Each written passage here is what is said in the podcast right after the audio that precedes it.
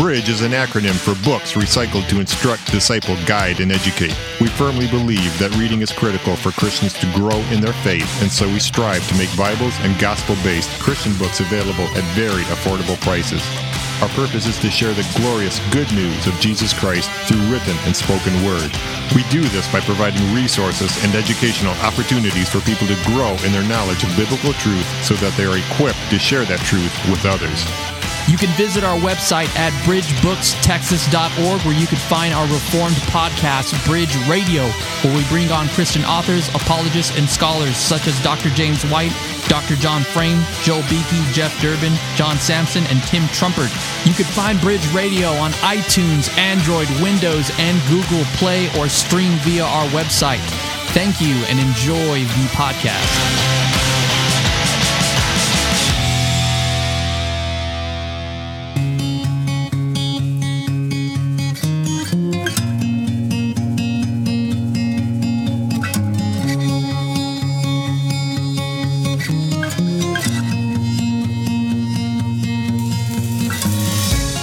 For you created my inmost being, you knitted me together in my mother's womb. I praise you because I am fearfully and wonderfully made.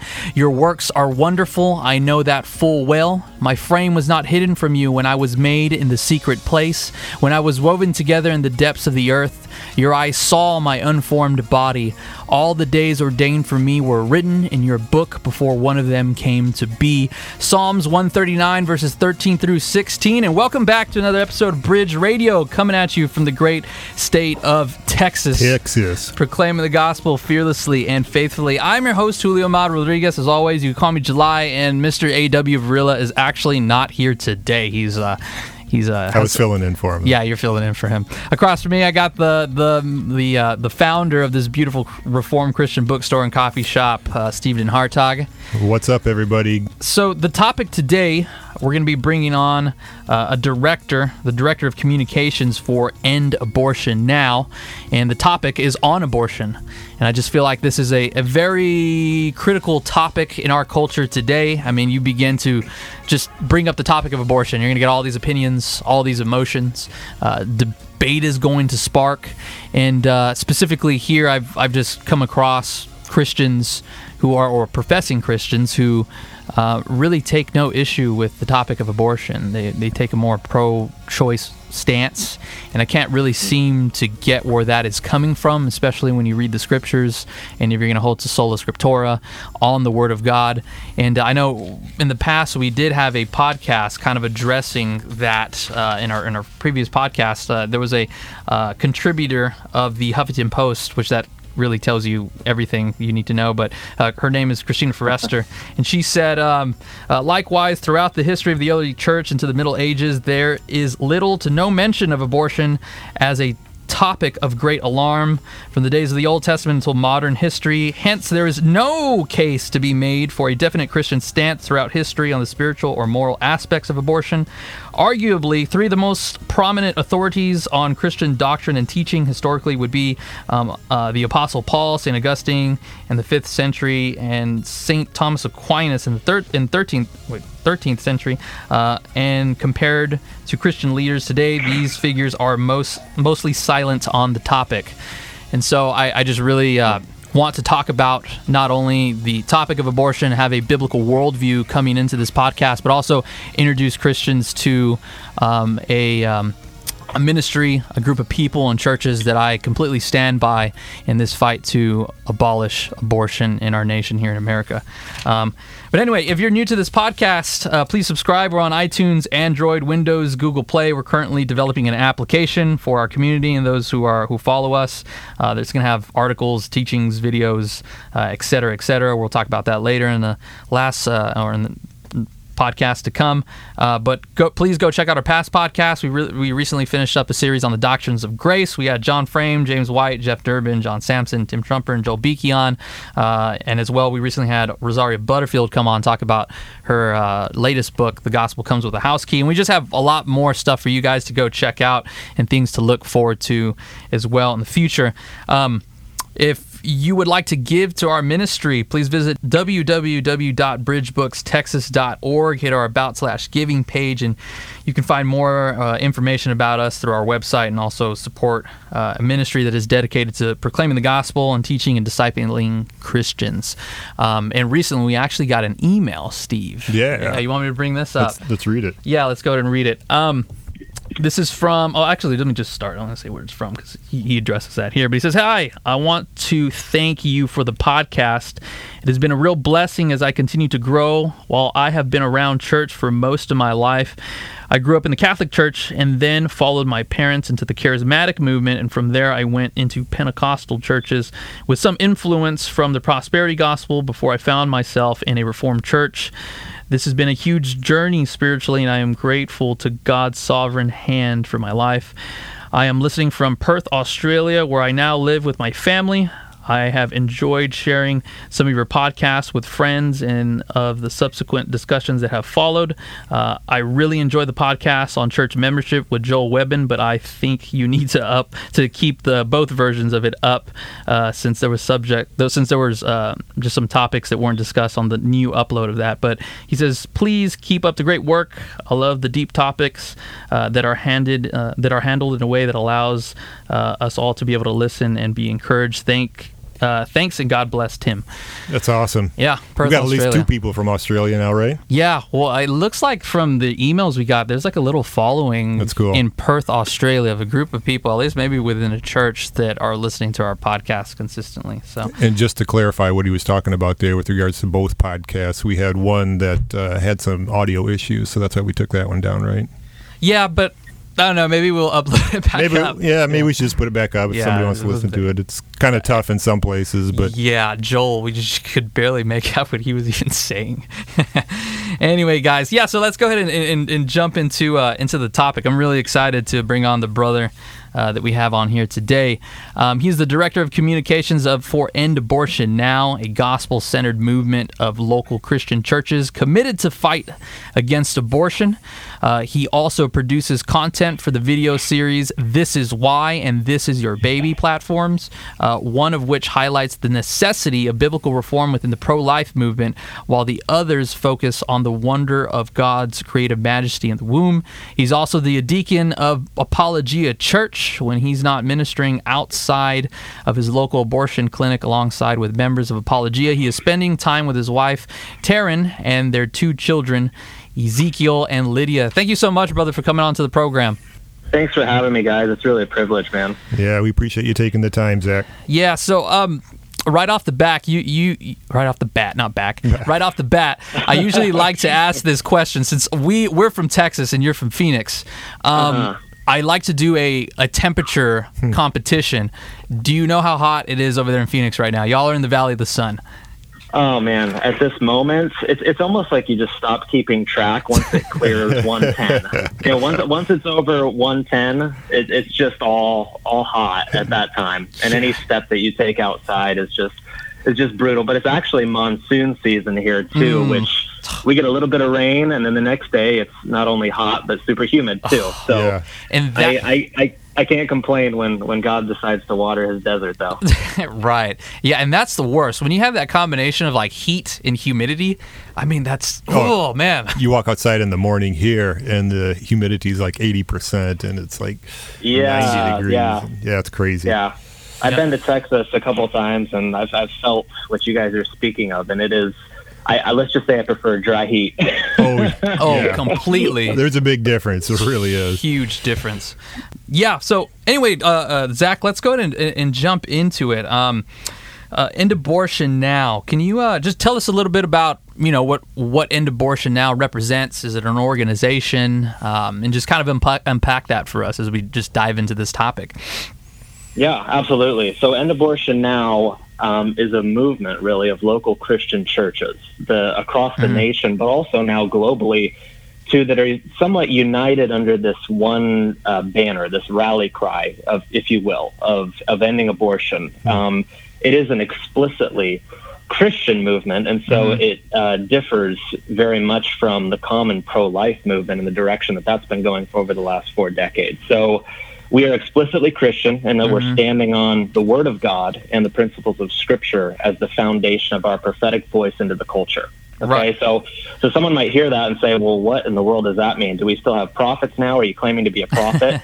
Well, no, the prophetic voice into the culture simply just means, Christians have believed for hundreds of years, tracing all the way back to the time of the apostles and before in the Old Testament, that nations were in covenant with God, that they were, under his law, under his rule, under his authority. Jesus has all authority in heaven and on earth and over nations. So they were covenanted to Christ and their laws. That's, for the founding of the United States. That's, the people that came over here on the Mayflower, the Mayflower Compact, all of those things, even our original documents speak to this reality that, we're in covenant with God as a nation. And this sin, abortion, the murder of unborn children, is actually something that is a high definition sign to God, if you will, that we have broken that covenant with God. And so part of the role of a prophet is not just to tell the future as it was, in the Old Testament, coming from the Messiah. That was the ministry of the prophet, but also it is to remind the nation of their covenant to their God and call them back into obedience with that. So that's all we mean when we say we're standing on Scripture as the foundation of our prophetic voice into the culture. So End Abortion Now really is just a ministry of Apologia Church. The Red Door Ministry is just what we call our local group here in Arizona, that goes out to the local abortion clinics. And by doing that ministry, I've been doing it for about 3 years now, and it was even around before I got to the church, but I ended up taking it over, and now we have dedicated teams that are going out to the clinics about 6 days a week now. So, and that's just with our local abortion clinic. So as a result of doing this kind of ministry, we've seen at least 100 children saved locally as a result of, of bringing the gospel, preaching the gospel, offering help to these families, mothers and fathers going in, coming out of these places. And then as a result of us just talking about it through media, social media, online, now we have about 250 local churches that are partnered with us in this work in the United States that are doing this exact kind of work, bringing the gospel into this specific area. And we have the privilege of being able to equip them with materials, with training, to go and do this same kind of work that we're doing now. So praise God, He's allowed the ministry to have such a global reach now. Now, nations from Ireland to Australia, Canada, all of these, nations are getting on board with having a united Christian front. And really, that's the distinguishing aspect of End Abortion Now is we're Christian. We're unashamedly principled under the Scriptures. That, we believe, is our foundation for our fight. And sadly, that is where we believe that the pro-life movement largely has steered away from over its past 4 decades in their strategy and their approach to fight this great evil and injustice of our time. So that, I guess, is what would set us apart in that sense from the mainstream pro-life movement. And before we really address the era of the current pro-life movement, I really wanted to talk about, or for you to at least talk about a little bit about the really impact that you guys have had.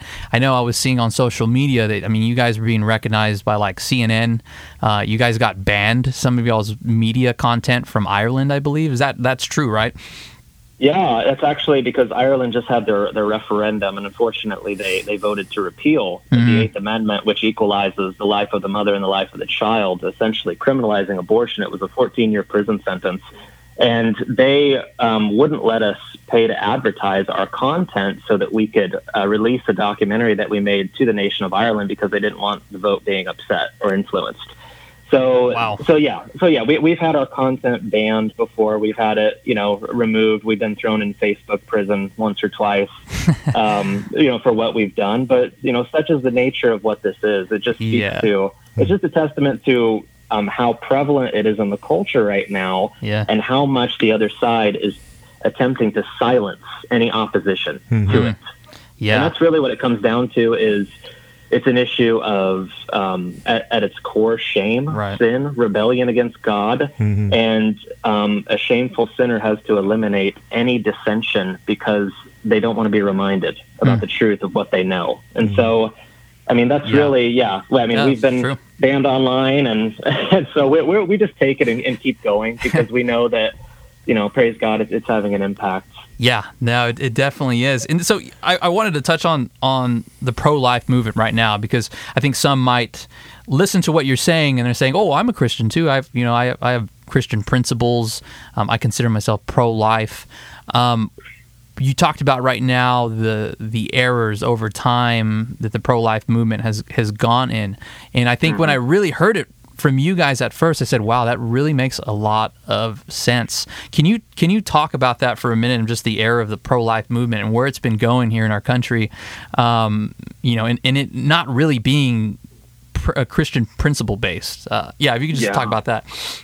Yeah, it's such an important question. It really is. And really, it has to start with me. It has to start with myself. It has to start with the church at large, and confessing our abdication of just the gospel proclamation in general, but also specifically to this area, and removing the word of God from the public realm of speaking into this area. And that's really what the pro-life movement in large has done. But I mean, even for myself, I consider myself to be pro-life even from the beginning of my Christian walk, even though I wasn't doing anything about it. I was pro-life in my head, in my heart, between my ears. I knew it was wrong. I knew it.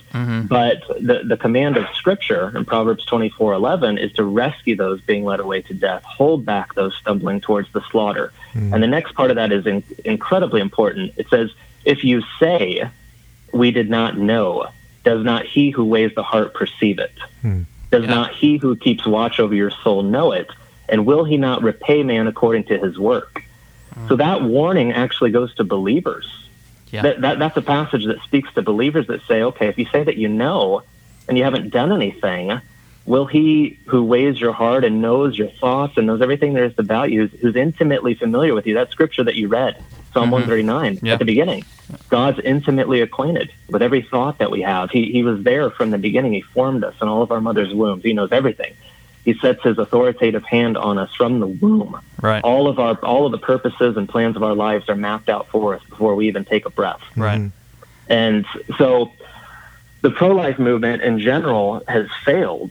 Now that we've gotten that out there in terms of admitting our own faults, the pro-life movement has failed in that it's failed to be fundamentally Christian. It has opted instead to remove, using scriptural language, using biblical language, in an attempt to be more included in this discussion in the public sphere.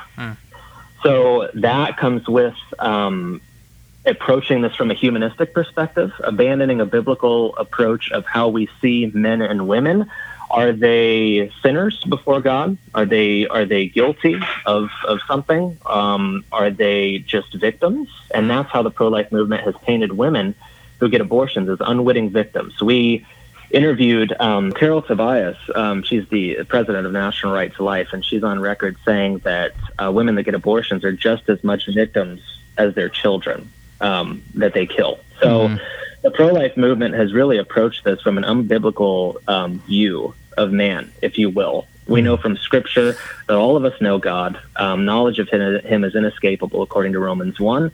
That all of us have the work of God's law written on our consciences, Romans chapter 2. Correct. And what we do with that knowledge is we suppress the truth and unrighteousness, and we know, because our consciences testify to us, God's law and the demands that it makes upon us, even if we've never heard the commandment, thou shalt not murder, or heard the name of Jesus. Those are things that we already have placed within us. So that's one area that the pro-life movement has failed, is that they've decidedly chosen to paint this in terms of a woman being a victim, and that makes it very difficult to introduce any kind of legislation that would ultimately criminalize abortion, because if the woman's a victim, then she's not guilty of anything. Right. And so legislatively, that's how it works. But then there's also the aspect of how they have failed fundamentally in their strategy, in their approach with their pragmatism. And what I mean by that is the approach has been not to criminalize abortion outright, not to use the gospel to change hearts and minds, but rather to try and educate people into believing that this is a human being in the womb, even though we all know that. Mm-hmm. There's more information, there's more technology to tell us that than ever before, and it only testifies and buttresses the truth of the Word of God. So you come across women like we do outside a local abortion clinic, they're not disagreeing with you that it's a human being. Yeah. They tell us very plainly, yeah, I know, it's a human being. I've had many young women tell me, there's no doubt in my mind it's a human being. I should still have the right to kill my baby. Hmm. So they're not denying these things. So the part of the approach has been on the side of the pro-life movement is to somehow educate people who already know the truth. And this is even more central to the discussion in terms of how they're going to end it. Their plan has been to overturn Roe versus Wade. Hmm. So that is the opinion of the Supreme Court from 1973 that was uttered based on false premises, namely that the unborn child in the womb is potential human life, which is false.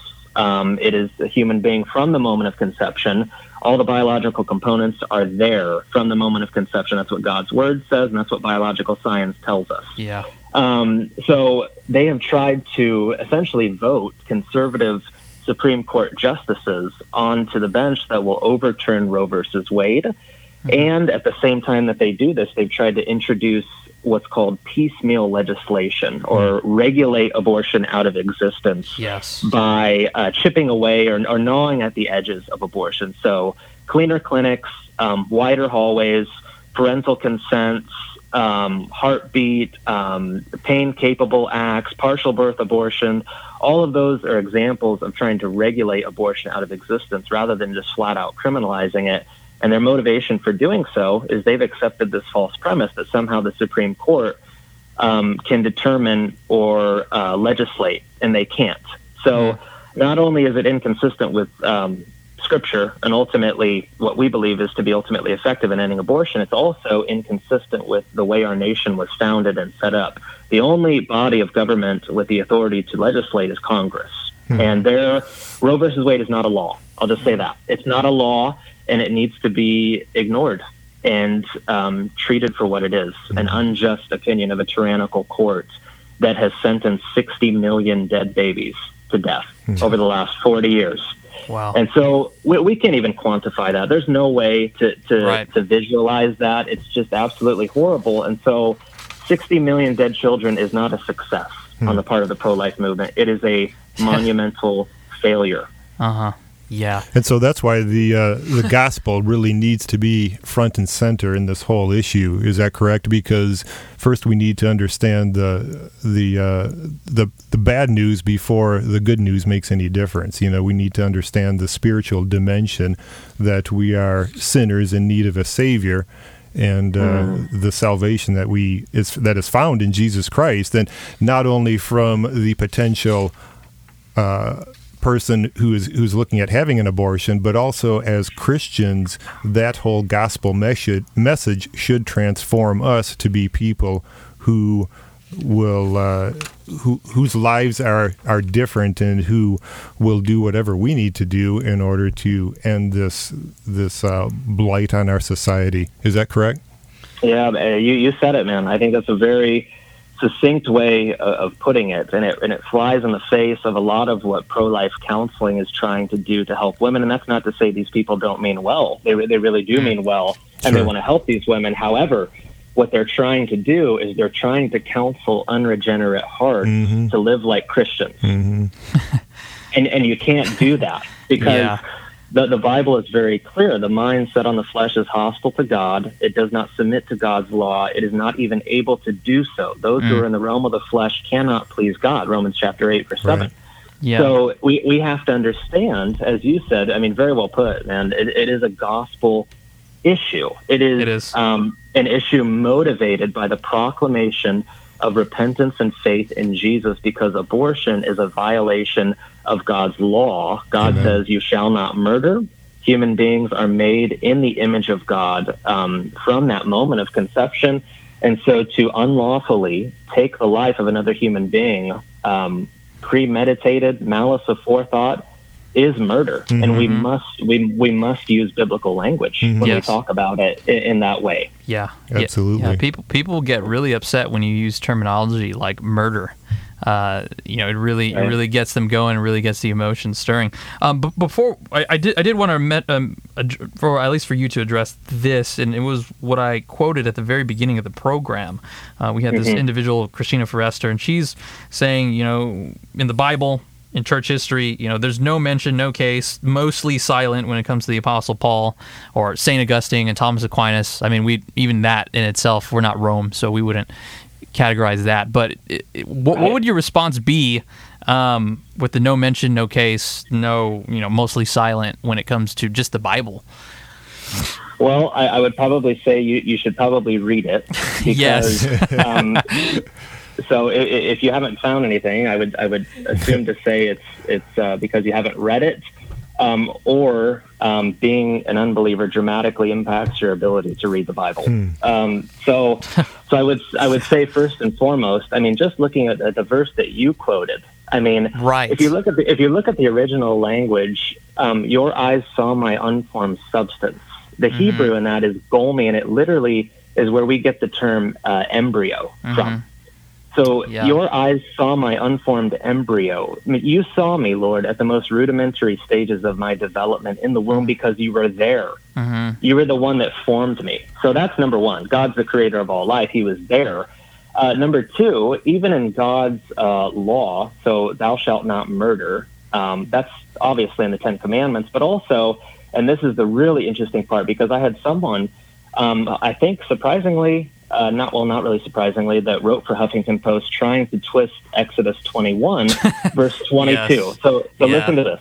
When men strive together and hit a pregnant woman so that her children come out, but there is no harm, the one who hit her shall surely be fined, as the woman's husband shall impose on him, and he shall pay as the judges determine.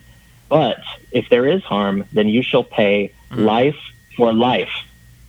So if a child is harmed in the womb, if they die as a result of two men striving, according to God's case law, you shall pay life for life. And even our own, legislative processes, our laws today reflect this, right? If a pregnant woman dies, gets killed, and she's with child, then it's double homicide. Right. Yes. So even our own laws reflect this today. And it's amazing. I had someone try to use this verse to read back into the text an idea of bodily autonomy, saying that the unborn child was a woman's property. Oh, wow. So the argument that they tried to make was, well, it's a woman's property. But here's the problem with that. God doesn't command capital punishment for theft. He commands it for murder. Huh. So that interpretation is just absolutely fallacious, according to the text. And then just to give you an example, I mean, in terms of where child sacrifice has existed in Scripture, it's all throughout the Bible. If you look at Leviticus chapter 18, it is a sin that God drives out nations for. He actually expels them from their lands for committing child sacrifice. Right. The nation of Israel offering their sons and daughters to the false god Moloch, burning their children alive in there in order to gain some type of favor from idols and false gods. If you look at, and this one is particularly powerful, if you look at Amos chapter 1, verse 15, let me read it to you because it's so powerful when you see it. Actually, verse 13. So, thus says the Lord, for 3 transgressions of the Ammonites and for 4, I will not revoke the punishment, because they have ripped open pregnant women in Gilead, that they might enlarge their border. So I will kindle a fire in the wall of Rabbah, and it shall devour her strongholds with shouting on the day of battle. So much for the Bible saying nothing about unborn children in the womb. And then you have over 2,000 years of church history. You look at the Apostle Paul in Galatians, talk about pharmakia, the Greek word for what isn't a fruit of the Spirit. In the early church during that time, and even around that time, the early church was fighting vehemently against abortion. And they were fighting it based on pharmaceutical drugs that would induce miscarriage within women, which we have now. So, and then in the early history of the United States, you have Christian pastors and politicians uniting together to fight against abortion. And I mean, but before God, you guys have to go and check this out. Even the New York Times started as one of the most powerful pro-life movements that we've ever had. Wow, what a change! So yeah, we, obviously you can see we've fallen far from that. So just to say that the Bible doesn't speak to this issue or has nothing to say about it is just flat out ignorant and dishonest. Well, and to say that in the early church there's no historical evidence that the early church was against it is just patently false too. I mean, we have evidence, we have a lot of evidence actually that early church fathers condemned it, like John Chrysostom in the Didache. You know, it's condemned. Basil, Augustine spoke extensively of it. So to say that the early church didn't really talk about that issue, it's just false. Yeah, whichever way you want to go. Yeah, pick your poison. That's right. All right, Zach. So, End Abortion Now has a 5-part message that's clear and consistent. Can you unpack those for us, please? Yeah, absolutely. So, I mean, the first one, abortion is murder. Essentially, when we're saying that, it's just tell the truth. Tell the truth about what abortion is, because so much of obfuscation right now by the other side is taking place on a national scale, right? Abortion is a choice. It's health care. It's reproductive rights. It's reproductive freedom. No, God calls it murder. And no amount of obfuscation via euphemism is going to change that truth. So you can call a baby a fetus. You can call them a product of conception. You can say that what you're doing is terminating a pregnancy, but I prefer we just call it what it is. And Christians, if we're going to be effective in ending this, especially in terms of a legislative standpoint, we have to tell the truth. And when we're making that statement, by the way, abortion is murder, what are we assuming? We're assuming a Christian worldview. We're assuming that there is a God. He's created life. All of us are made in his image. And to violate that life violates his holy law. So it's important that we realize that, you know, we're Christians. We want to approach this from Scripture. We're the only worldview licensed to make that kind of a bold claim because God has spoken clearly on this issue. And, you know, that's why many would look at us and say, well, you're not going to make a lot of friends with that kind of language. You're not going to make a lot of allies with that. And to tell you the truth, we're more concerned about being faithful to God than at the We don't want to be unified at the expense of compromising truth. Right. Yeah. So that's really what it comes down to. So we're assuming a worldview when we say abortion is murder, and we're assuming the Christian one. The unbeliever has their worldview, and neither side is supposed to play neutral in that. So we're making fundamental statements about reality when we make a statement like that. You know, human beings are not cosmic accidents. They're made in the image of God. So it's again, it's a Christian worldview. So abortion is murder. That's the first one. Abortion is also an issue of national sin, and this is really the verses I read to you, including the one in Amos, highlight this perfectly. That abortion is not something that God just holds individuals accountable for; He holds nations accountable for. So we believe that what we're doing in our work to speak prophetically into the culture, to call them to turn away from this, to call them to uphold justice for these fatherless children, is actually doing something. It's actually abating the judgment of God. So God has every right to judge our nation for the way that we've sinned against him, what we continue to do. You know, I mean, take your pick with all the perversions. I mean, you have the profanation of marriage. You have the assault on gender. You have the assault on the family. All of these things, we deserve judgment from God. That's what our nation deserves. And they violated their covenant. So part of our prophetic witness is to essentially give God a reason not to destroy us by standing in the gap and pleading. Of course, pleading with mothers and fathers not to do this and offering help and supplying their needs and giving them tangible resources, but also interposing on behalf of preborn children to our magistrates. So speaking to the magistrates and calling them and telling them, Your position has been ordained by God, and you are accountable to him. You are God's deacon. You are his minister of justice. That's what the Bible says about you. You're not answerable to another God, and you're certainly not answerable to yourself. You are answerable to God. He has put you in this position, and he's going to hold you accountable for the way that you rule as a magistrate. So we call them to obey God's law. And, I mean, you guys know this. If you listen, you know, to Apologia, one of our favorite Psalms is Psalm chapter 2, right? So God speaks in a warning to the kings of the earth. He says, "Now therefore, O kings, be wise. Be warned, O rulers of the earth. Serve the Lord with fear and rejoice with trembling. Kiss the Son, lest he be angry and you perish in the way, for his wrath is quickly kindled. Blessed are all who take refuge in him. So abortion is an issue of national sin.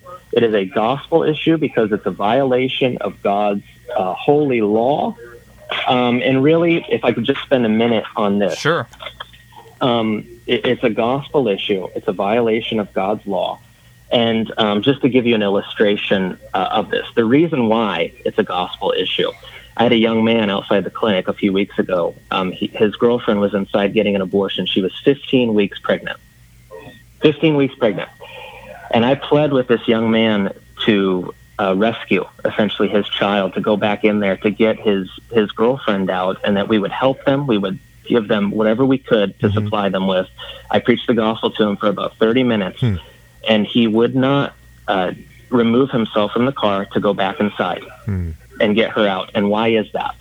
Well, the gospel, what God does in the proclamation of the gospel and the empowering of his word by his Spirit is he enforces compliance to the law of God by the empowering of the Spirit and the raising to life of the dead sinner to new life in Jesus. Yeah. That is something that is not there without the gospel, right? Because the gospel, God just doesn't proclaim forgiveness of sin, forgiveness of eternal life and salvation, and joining his kingdom because he's ruling and reigning and he has all authority. What God does in the gospel is he also gives us the ability to love his standards, to love his statutes, and to do what we ought to do because of the way that he made us. He made us as men and women, male and female. And he calls men to be protectors and provisionaries for their families, to protect the innocent and those who need him. And he calls women to be mothers and to preserve life and to conserve life and to nurture life. So all of these things, that's why the gospel is central to this, because man cannot obey God without the word of God finding its place in the heart of the dead sinner and raising them to new life. So that's the third point. And then we will help mothers and fathers. We will provide for their needs. We'll help people find jobs. We'll give them diapers. We'll give them formula. We will do whatever is within our power to get them to turn from that place. We will pour resources, any that we have, financial resources to help them. But anything that will deter them from that place, having their child killed, we will offer whatever we can deliver on. And then the last aspect is we want justice for these children. We want the murder of unborn children to be treated like the murder of a born person, a person walking around. We want consistency in our application of justice. God is clear about human beings made in his image. He has determined the just statute for murder, and who are we to change that? His law is unchanging. His standards are true because his character is unchanging, and his character is true. So, those are the points of End Abortion Now. And I think just going back to number 4, Zach, with regards to helping to take care of those children. When they are born, either through adoption also or foster care or other just physical ways, financially helping to take care of it. I think that's one of the ways that the church has really fallen down on the job, and it's something that we really need to take seriously as followers of Christ. What does that mean for us to take care of the least among us? And it's we really need to re-examine our culpability in that arena. Yeah, absolutely, brother. And that's why the local church is so important to this fight. You must operate within the authority and accountability of a local church to work, because you need the people of God. You need the people of God. You need the resources of the people of God. You need the encouragement of God's people. You need people to stand beside you as you go and engage in this ministry. This ministry is hard. Sure. It's tough, it's ugly, and it's difficult. So it's you need the local church, and you said it, whether it's adoption, whether it's tangible resources, we need to love the least of these. We need to care for our unborn neighbor in more than just word. We need to be there indeed as the hands and feet of Jesus, ready to serve these mothers and fathers and families. And we have done that here to the best of our ability, and now local churches all across the country are doing the same thing now. So praise God for that, that God is doing a work and he's doing a reformation within the life of his people and his body at the local level. Yes. And I mean, even across the water in yes. different nations. So right. It's amazing. And that's what I really love about this ministry is that it's a coalition of individual churches around the country, around the world, you know. Yeah. It's not just you guys out there by yourself, but you are collaborating with other churches, working together for that same goal, equipping each other. So that's great. It's and none of us owns End Abortion Now. End Abortion Now is really just a catch cry, and it's a banner that each church takes and they run with it and they make it their own. Like a church that we have in Michigan, they've saved 60 children from death in the last year. And they are out there from the time that place is open to the time that place is closed. Wow. And they have made it a full-time occupation to be about the business of serving these mothers and fathers. And, you know, that's just one example. There's another church in Tennessee, a good brother there, has seen 160 children saved in the last year. Wow. So God is saving lives. He's caring for people through his body, and it's just amazing that he allows us to be a part of it in such a small way, and in equipping these churches and helping and being a support for them. And that's what that's really what it comes down to. Mm-hmm. Right. Awesome. Right. You were just speaking about how difficult it is to be out there at the abortion mills, pleading with the lives of mothers to not murder their children. And even in that sense, you also have objections coming your way from the pro-choice movement. I really wanted to go through some common objections that I hear that you're going to hear out in the abortion ministry. And really, whenever you really start to get to the nitty-gritty, the logic of the pro-choice movement, you'll find a lot of inconsistency, mental gymnastics, and the list could go on.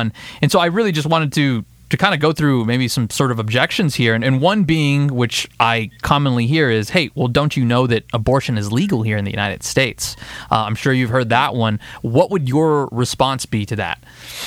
Well, yeah, I mean, along the lines of a response, what I would say before answering that is surprisingly, the most opposition that Christians get from engaging in this ministry, surprisingly, comes from other professing Christians, not just from those who are pro-choice. So you have to be ready for those objections as well. But in terms of answering that, well, abortion is legal. Well, all right. Well, so is slavery. So slavery was once also legal. Did that make it moral? And so, if we lived in a society today where people determined that pedophilia, child molestation was a legal thing, would that make it moral? Right. And of course, the inconsistency is apparent right there. And it's actually frightening that I even have to use that example because, my friends, that might not be too far off for us in our nation. Yeah. I mean, if you've been watching the news lately, the TED Talks, it's crazy. Right. Exactly. Right. So I would say legality does not equal morality. Right. So it was once legal to enslave black people, people of color, but that didn't make it moral, and it's not what God requires in his law, that how we're to treat his image bearers. Yep. Yes. What about the rape and incest argument? Well, there's a lot of women who are raped and they're bearing children. Why would you ever, let them bear that throughout the process, of 9 months and give birth to a child? That's hard. Zach? You're highlighting on something really important here. And these arguments, rape, incest, and one of the favorites of the pro-choice movement is life of the mother. What if the life of the mother is endangered, right? And what Christians have unfortunately done, they've allowed pro-choice advocates to use arguments like these to pull at their emotional heartstrings. Because we get it as Christians. We understand the value of life. That's who we are. That's who our God is. He made all of us, and so we get what it means to be made in the image of God. And so we start to panic, and we say, well, that's, they might have a point there, but they don't. Because if I were to ask someone, okay, well, abortion in cases of rape, that's what you're advocating for, right? If a woman is raped, she should be able to have an abortion. Okay. Well, the question that we like to ask is, well, what's wrong with rape? Yeah. And usually you get a pause of some kind, or a look of just utter shock and disbelief. What do you mean? Yeah. Well, What are you talking about? Yeah. And I'll say, well, isn't it obvious? You're not supposed to violate another person's body. You're not supposed to take liberties with their body that you ought not to take. Right. Yeah. And so very quickly, the lights come on and you start to see. I mean, I've even had some people beat me to it, and they say, oh, you're saying because I object to people doing things with people's body, I have to. Yeah, I said, yes, absolutely, if you're going to be consistent. Yes. So it's important to realize also, just statistically speaking, that rape, incest, and life of the mother account for less than 2% of all abortions. Right. So the vast majority of abortion is abortion on demand, an elective abortion, and abortion for the sake of convenience. So in terms of rape, that's how that gets dealt with. I don't believe that we should punish children in the womb for the crimes of their fathers. I don't believe that a child should get capital punishment because their father was a criminal. Yes. So. And that's interesting because that's usually another objection you hear. Well, how are you pro-life and pro-capital punishment? Well, you believe in the death penalty also. I believe that the criminal should get it. You just believe that the victim should get it. Mm-hmm. Yeah, woo. Exactly. Yes. So that's how you deal with that. Now, in terms of incest, I mean, if anyone's known products of incestuous relationships, people, human beings, men and women, they don't wish that they were dead. So, and in terms of life of the mother, this is perhaps the most emotionally laden, heartstring pulling one. It's actually very interesting you bring this up in Ireland. This is something that the pro-choice movement used recently with a woman who died from a medical complication due to an infection while she was pregnant. And the Irish pro-choice media ran wild with that and said, see, if abortion was legal, she wouldn't have died. And so they use this to pull on the heartstrings of everybody and to change the national conversation and to get things moving. But when a woman, if that were to be the case, which, again, the vast majority of abortions are elective, nearly all of them, again, less than 2%, and even less for life of the mother, at that point, the doctor that's treating that woman has two patients. They have two patients, a mother and a child. And their job is to preserve the most life possible and to save whatever life that they can, which is vastly different from abortion and the intentional killing of a human being. So that, I mean, that's how you deal with those kinds of objections. Really, we have to think them through from the bottom and then just demonstrate the inconsistency and go from there. I mean, those are the most common, the ones that you threw out, but that's how I would respond to those. Zach, as we get close to wrapping up here, can you just take a moment to address the mothers who may be listening, who are even considering an abortion now, and maybe also those who have gone through an abortion? Can you talk to them a little bit and finish up by sharing the gospel? Yeah, absolutely. It's so important. What I would say to either mothers who are considering this terrible sin or have done it, already have this in their past, I would want them to know Jesus first and foremost. I want them to hear the truth that it is murder, that God will see them as a murderer. Or if they've done it and they don't know Jesus. Here's the thing. Abortion is a symptom. It's a symptom of a sinful heart. And it's not just this area that needs to be turned over to God. It's an entire sinful life that needs to turn and be reconciled to God. That's what we're talking about. So it's not just the singling out of this one thing. And yes, this one thing is a desperately wicked sin, and it is terrible. But it is indicative of a heart that is set against God, that needs Jesus, that needs to be forgiven, and needs his forgiveness so that guilt and shame are cleansed and washed away and dealt with. So I would say, number one, it is murder. It is a violation of God's law. But Jesus is able to save to the uttermost those who draw near to God through him. Jesus is God, come in the flesh. He lived righteously. He lived the life that you and I have failed to live. That's both of us. That's all of us outside of God. There's none righteous, no, not one. None who understand and none who seek for God. He died the death that we deserve to die on that cross, on a bloody Roman cross, and he became the execution for sinners. And what abortion is an attempt at false atonement. It is the attempt to propitiate the wrath of God by the sacrifice of your own child. It is a works righteous gospel that will not save anyone. It is not good news. It will destroy you.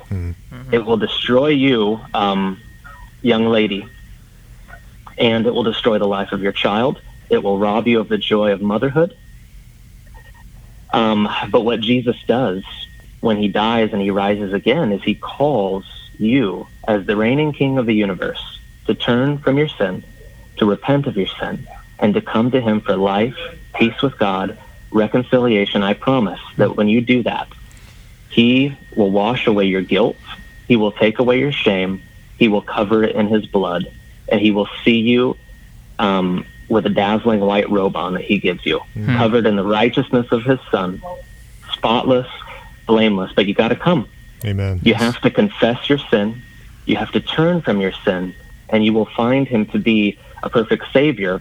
And I want you to come to know him as king, as Lord of your life. Because so many women go into this sin trying to justify it as a self-sacrificial act. It is not. It is not self-sacrificial. It is not unselfish. It is a selfish act. And you have deceived yourself. You have lied to yourself about what you have done. You have violated the law of God and trampled his grace if you believe that you can do this and that God's going to forgive you afterwards. So you need his grace. He is the king. His word is authoritative over your life. Don't believe anymore this lie that somehow your choice is beyond the moral authority of God's word. Amen. Don't believe that. Come to Christ where there is life. Come to the king, and guess what else? You will be a part of his kingdom. You'll be transferred out of the kingdom of darkness into the kingdom of light, and he will restore to you what it means to truly be human. He will show you what it means to be truly a woman.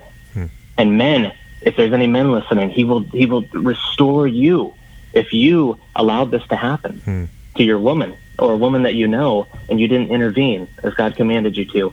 He will restore you. He will reconcile you to his son. He will make you more of a man. And ladies, he will make you more of a woman. He will give you that a love for children. He will nurture that within you so that you come to love his law, love his standards, and most of all, love him. And be reconciled to him and have peace with God. And that's the gospel, is that Jesus died, he rose again, he's ascended now as king, and he commands you to come to him. His claim over you is total. So turn from your sin, come to Christ, and live. Amen. And thank you for sharing that, Zach. I think it's so critical that to realize that the gospel message is for everybody. You know, we're talking about specifically abortion today, but all of us are sinners in need of that good news of salvation. And so we're not trying to say that, we're not trying to highlight abortion because we believe that that's the sin that's going to send you to hell. Every sin will send us to hell outside of Christ. That's right. So we all need that good news. And I just appreciate that. The grace and the mercy that's found in Jesus Christ is the only thing that gives us hope. And so we praise Jesus for that. Amen, brother. Amen. All right, Zach. Well, where can our fellow listeners and find you guys End Abortion Now? Where can they go to? Yeah, they can go to endabortionnow.com. That's where you can register your church and sign up there, and you'll get connected with me, and you'll get the free training and resources. All of that's for free as long as you have your church behind you. You can watch and learn a little bit more about us on the website. You can also find us, End Abortion Now, on Facebook there. That's how you get connected with us and become a part of this movement that is addressing this great evil in our day with the scriptures, as a Christian, with the gospel at your feet. Awesome. That's great. All right, everybody. Well, that wraps up this podcast. Stay tuned for next week. We got Michael Whitmer joining us. He's going to be talking about his book, Worldly Saints. And the week after that, we got Phil Johnson coming in. to me talk about cessationism, and I'm pretty excited about that. I know you are. All right, guys. Well, what's your only comfort in life and death? That I am not my own, but belong body and soul, and in life and death to my faithful Savior, Jesus Christ. And we will see you on the next one. See you later.